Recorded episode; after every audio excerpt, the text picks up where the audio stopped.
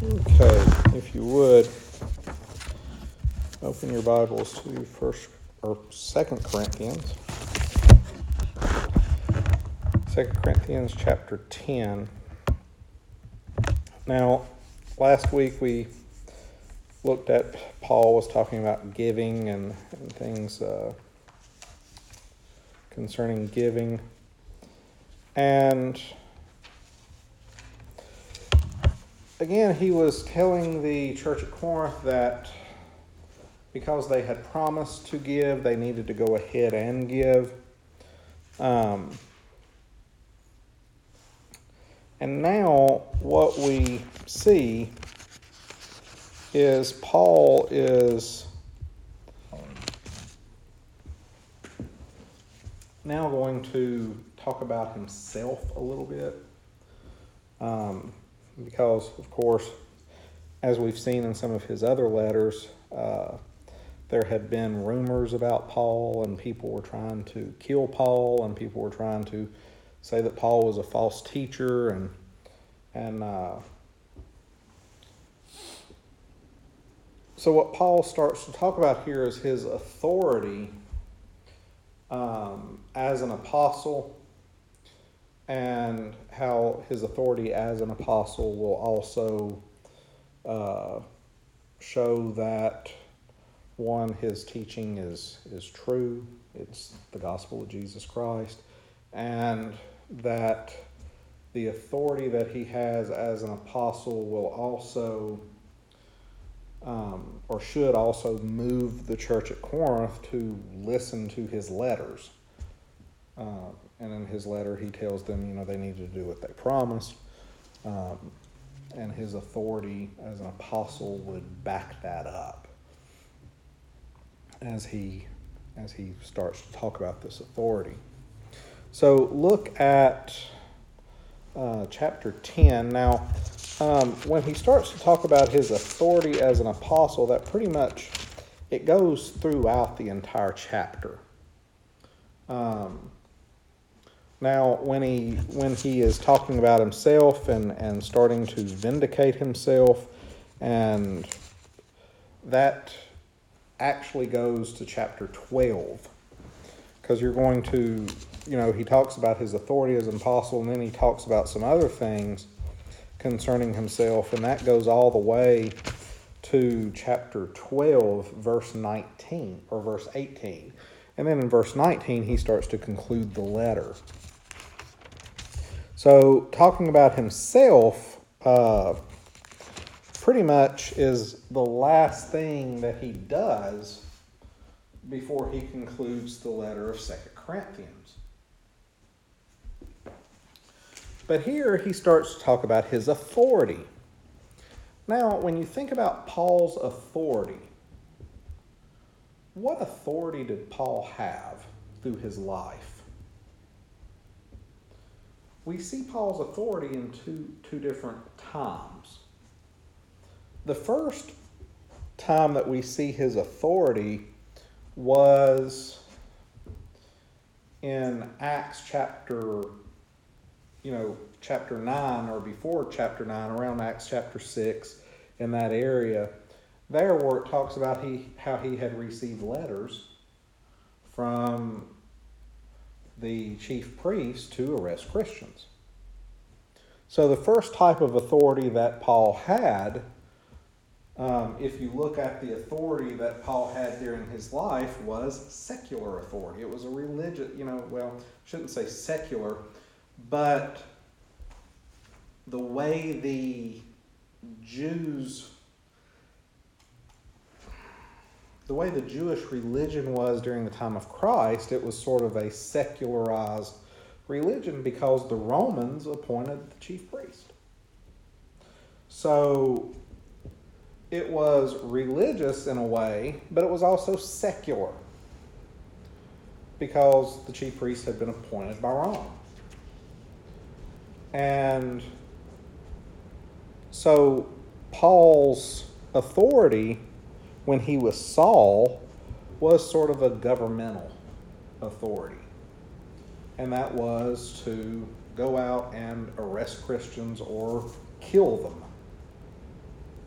You know, he had authority to go bust down doors and, and arrest them.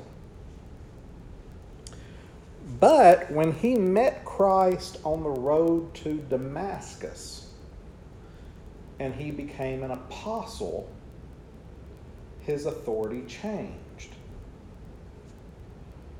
He now had the authority that God had gave him as an apostle. And we see this if you turn back to Acts chapter 9. We see the authority that Paul had when Jesus tells him in verse 6, you know, Paul says, Lord, what wilt thou have me to do? And Jesus tells him, Arise and go into the city, and it shall be told thee what thou must do. And then we pretty much see Christ explaining what Paul had to do to Ananias, what Paul's authority was going to be when, when in verse 15 he tells Ananias, Go thy way, for he is a chosen vessel unto me to bear my name before the Gentiles and kings and the children of Israel, for I will show him how, how great things he must suffer for my name's sake. So Paul's authority here was he was Christ's chosen vessel and he was the vessel that would bear the name of Christ before Gentiles, before kings, and before the children of Israel. And we see this. Paul was the apostle to the Gentiles, and then he appeared before Caesar. He appeared before um, the chief priests when he was arrested. He appeared before Festus and Felix, and he appeared before Agrippa and Bernice. So he appeared before kings. And he appeared before the children of Israel. And we see this when he went into the synagogues to declare the gospel, but we also see it when he was in Jerusalem when the Romans had to pull him away from the crowd because the crowd was going to kill him. He was there witnessing to the children of Israel. So, the authority that Paul had that was granted to him by Jesus Christ was he was Christ's chosen vessel. And he was an apostle. So, his authority, the authority that he had later in life when he became the apostle, when he became Christ's chosen vessel, was greater than the authority that he had from the chief priest, which was to go out and arrest Christians. So when Paul starts to talk about his authority, he's talking about his authority as an apostle. So remember, his authority as an apostle superseded everything else. And that authority as an apostle, if you think about it, also superseded the structures in the church. Paul, as an apostle, could go into a church and tell the minister, you need to change what you're doing and do it this way. Because he had that authority as an apostle from Jesus Christ. Now, Paul normally would not do that what he would do is write a letter and just point out to the church what they needed to do to get back in line with the gospel. Because what Paul would say, and we see this in many of his letters, he would say, I'm a co laborer. These are my co laborers with me. And then he would say, I'm just a servant. I'm a bond slave of Jesus Christ. And all these other people are my co Timothy is my co-laborer. So even though he had that apostolic authority, Paul normally would not really wield it. He would say that he was equal with everybody else. So that's just to give you a little bit of a background of how Paul's authority was sort of shown in the Bible before we start talking about this. Because this really does finish up um, when Paul starts to talk about himself, that really does finish up the letter of Second Corinthians. And the first thing he talks about is his authority. So look at chapter 10. I'm going to read part of it here. We'll go down to verse 9. Now I, Paul, myself, beseech you by the meekness and gentleness of Christ, who in presence am base among you, but being absent am bold toward you. But I beseech you that I may not be bold when I am present with that confidence wherewith I think to be bold against some which think of us as if we walked according to the flesh.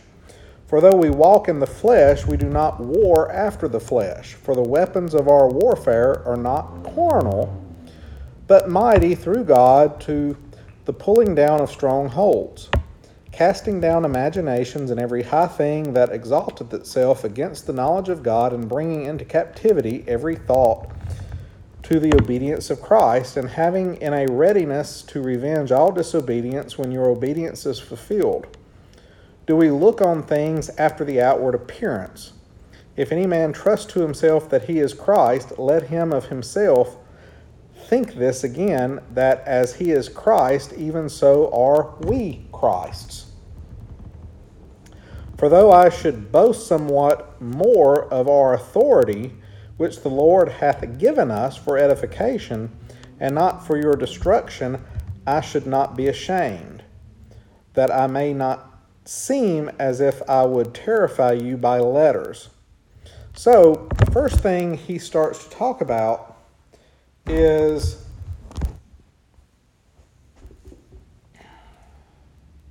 if you look, even though Paul was really, if you look at the letter, this letter was a little bit milder than the first letter, First Corinthians. So, what we see is Paul was pretty satisfied with what was going on at the church at Corinth. We can see this in this second letter. He was pretty much satisfied by it. He still brought up some things that they needed to change, but for the most part, he was satisfied. And he was talking about how he was going to go there and, and visit them. But what we see here in chapter 10, starting in verse 1, is that some of the people in the church, there were still some people that was challenging the apostolic authority. They were challenging the authority of the apostles. And what they were doing is, and we see this in chapter 11, if you look over at chapter 11, uh, verse 13, they were calling the apostles false apostles. That's what Paul is bringing up here in verse 13 of chapter 11. So they were saying that the apostolic leaders of the church, you know, the ones in Jerusalem, you know, James and John and, and Paul and Peter and all these apostles were false. That's what they were saying. And what we see is is the ones that were doing this we see in verse 22 apparently these people at Corinth were not the Gentiles that were doing it. They were the Jews. It was these Jewish Christians that were doing that, and not the Gentile Christians. But when they were doing that, what it was doing was stirring up trouble in the church. Because you had the Jewish, some of the Jewish Christians saying all the apostles are false teachers, they're false apostles. Now, why would they be saying that? Well, because they were saying that the that the Gentile Christians didn't have to circumcise themselves, they didn't have to follow the dietary restrictions of the law. They just had to follow a couple of things. You know, don't eat meat sacrificed to idols. Don't eat meat with the blood still in it. Make sure the food's cooked. So they were saying that the apostles were false because of this. And so what you were having was a schism in the church. You had Gentile Christians saying, We're following the apostles. As he says at the beginning of the letter, or you know, are you of Apollos? Some are you so you're saying you're of Apollos, some of you are saying you're of Paul, and so it was causing some problems. And what you had was a schism start to take place. Now, think about something. What happened at Corinth, what we see happening at Corinth, what did it do to the church that we still see today? Do Jewish Christians worship with Gentile Christians? No. Separates them. It separates them. Because you have Gentile Christians that what? We don't follow dietary rules in the Bible. A guy that I worked with was a Jewish Christian when I worked at the hospital. He didn't eat pork. He did, you know, he, he followed the dietary rules. Yeah. And they didn't meet on Sunday. Yeah. Sabbath. They met on the Jewish Sabbath day Yeah. to worship. So, and then if a Gentile wanted to come into that church, they had to follow the Jewish customs that that church followed and leave the Gentile customs behind. So, what we see taking place here led to pretty much the Jews and the Gentiles not really worshiping together anymore. It caused a, a split. And that still goes on today. So basically, um, these Jewish Christians, what we see is, is they were saying that the apostles were false. Um, they also, if you look in verse 7, here in chapter 10, do you look on things after the outward appearance? If any man trusts to himself that he is Christ, let him of himself think this again, that as he is Christ, even so are we Christ. So they were claiming, these Jewish Christians were claiming to have higher authority than the apostles. They were claiming to have higher authority than Paul. And what they did, if you look in, in chapter 11, verse 20, they, for ye suffer if a man bring you into bondage, if a man devour you, if a man take of you, if a man exalt himself, if a man smite you on the face, I speak concerning reproach as though we had been weak, howbeit what wherein soever any is bold, I speak foolishly, I am bold also. So basically, what they were doing is they were lording this over the church, trying to run the church. You know, the church has had appointed elders. Well, they were saying they were even more had more authority than these elders that the apostles are appointed over the churches. So it was causing problems. So Paul, what he what he starts to do here is is talk about his authority. And we see this starting in chapter 1 now, or verse 1. Now I, Paul, myself beseech you by the meekness and gentleness of Christ, who in presence am base among you. So he was saying, you know, when I'm there with you, I'm sort of humble. I'm humble, I'm base, I don't try to make any problems. But he's saying, because I'm absent, I'm bold. So I'm going to tell you what I think in this letter. And then he says, I beseech, basically saying, you know, I'm bold in this letter because you don't want me to do this when I'm there. Now, why would you think he would be more bold in the letter and say, Y'all don't want me to be bold when I'm there? would you really want Paul to get mad and be in the same uh, room? Yeah, So he's saying, But I beseech you that I may not be bold when I am present with that confidence. So, you know, he's saying, if I'm there and I have to say this, it's gonna, it's not gonna be good. Is pretty much what he's saying. yeah. He said, so I'm trying to get it out Well, it's now. al- It's always different when you're looking somebody in the eye. And and this is why he's saying, wherewith I think to be bold against some. He's saying this is directed at some of you who think of us, the apostles, as if we walked according to the flesh. Now, look at what Paul does. in verse 3 he substantiates what he's about what he had just said we see that because the first word is for he says for though we walk in the flesh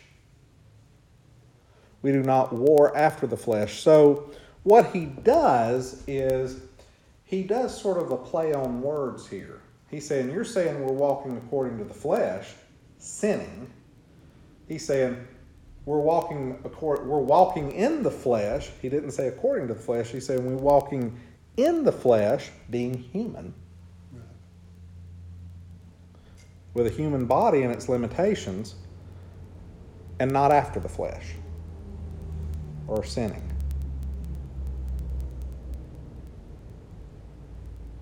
So he's saying, You're saying we're walking according to the flesh or sinning. We're walking with our human limitations and not after the flesh. If you see the wording there. Because in the Bible, especially especially in the New Testament, when Paul says walking after the flesh or warring after the flesh, he's talking about sin. Generally, just walking in the flesh, where he's not talking about sin, he's talking about just human limitation. Basically, we walk in the flesh every day Everyday life. everyday life. So I just wanted to point that out. So he's saying we're not sinning. We're not doing the things we're being accused of. And then he substantiates that in verses 4 through 6. So what he does is he contrasts, this is a contrasting substantiation here in verses 4 through 6, where he substantiates what he said as in we're not sinning we're not we're not having this war in the flesh we're not sinning but he contrasts with the people that are accusing them of being false teachers. He's saying these people are sinning.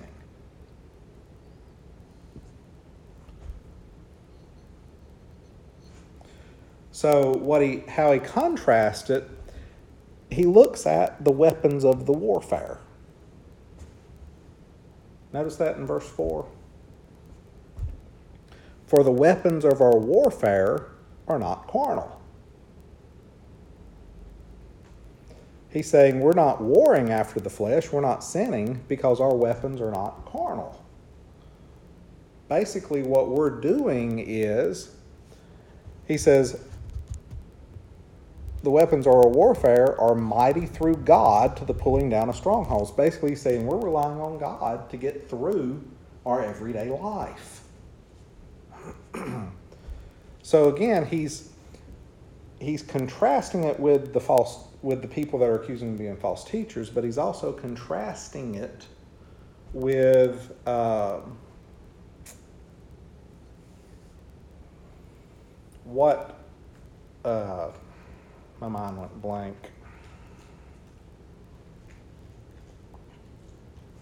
He's uh, combating their arguments that they that they are having. So he says, "For the weapons of our warfare are not carnal, but mighty through God to the pulling down of strongholds. Basically, we're relying on God to help us in our daily limitations. And then he says, casting down imaginations. Now, and every high thing that exalts itself against the knowledge of God. So here again, he's saying that when we rely on God, it's it's keeping us humble. Casting down imaginations. You know, what's one thing that can get a person in trouble? Their imagination.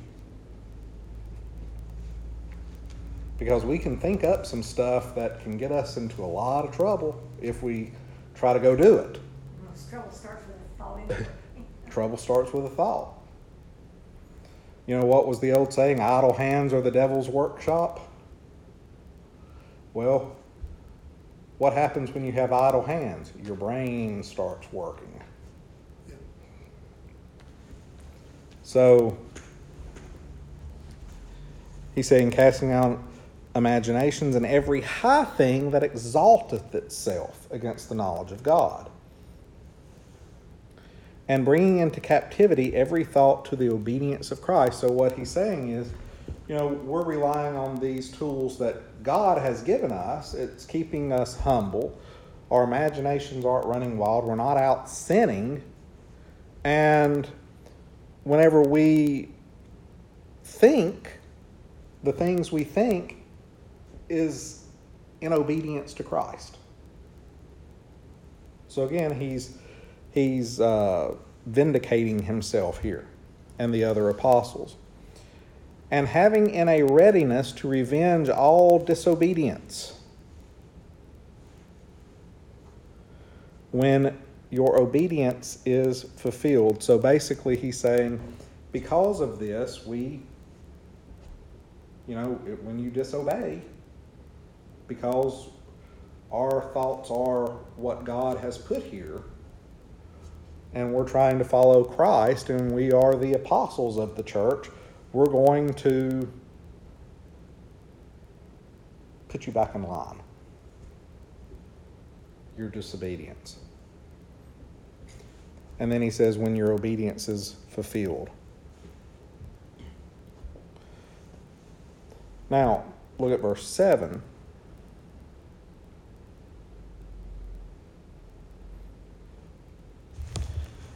Do you think on things after the outward appearance.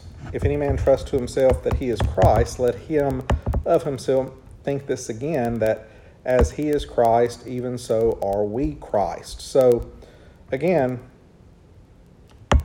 Paul here is telling them, um, what's a good way of putting it?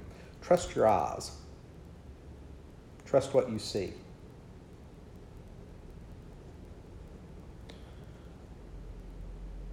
Are you just looking at what's on the outside, or are you looking at what they're teaching? Are you looking at what's on the outside, or are you looking at what we are teaching? Trust your eyes, is what he's saying. If any man trust to himself that he is Christ's, let him of himself think this again, that as he is Christ, even so are we Christ. Basically saying, if these people are saying, well, we're of Christ, we have the authority of Christ, and the false and the apostles are nothing but false teachers, Paul is saying these people might be saying that, but if you look at what we're teaching, we are the ones that are teaching the gospel. We are of Christ. Basically, saying the apostles belong to Christ just the same as these other people. And we, you know, we belong to Christ as much as they do. We were, and then, you know, if you think about it, he's saying, we were appointed apostles by Christ, yeah. not these people. And that's what he says in verse 8. He's like, you know, I could claim, I could boast higher authority. Now, what higher authority could he boast? I met Christ on the road to Damascus. I spent three years with him out in the wilderness, being taught by him. I was appointed an apostle. Peter was a disciple. John was a disciple. James was a disciple. You know, he's saying, you know, we could boast higher authority than these people.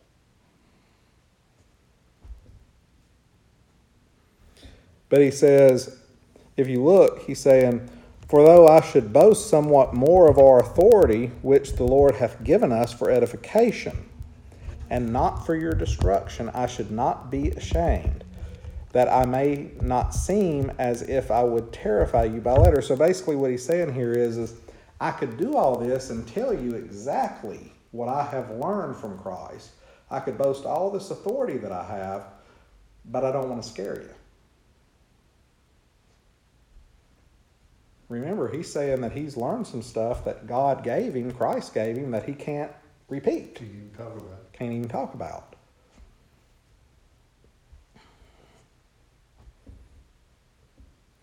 So he doesn't want to frighten them by this. So what we have here is the first part of his, where he's talking about authority, his authority, and you know he's pretty much talking about the authority of the apostles. Go ahead and mark that. We'll stop there. Any questions on that?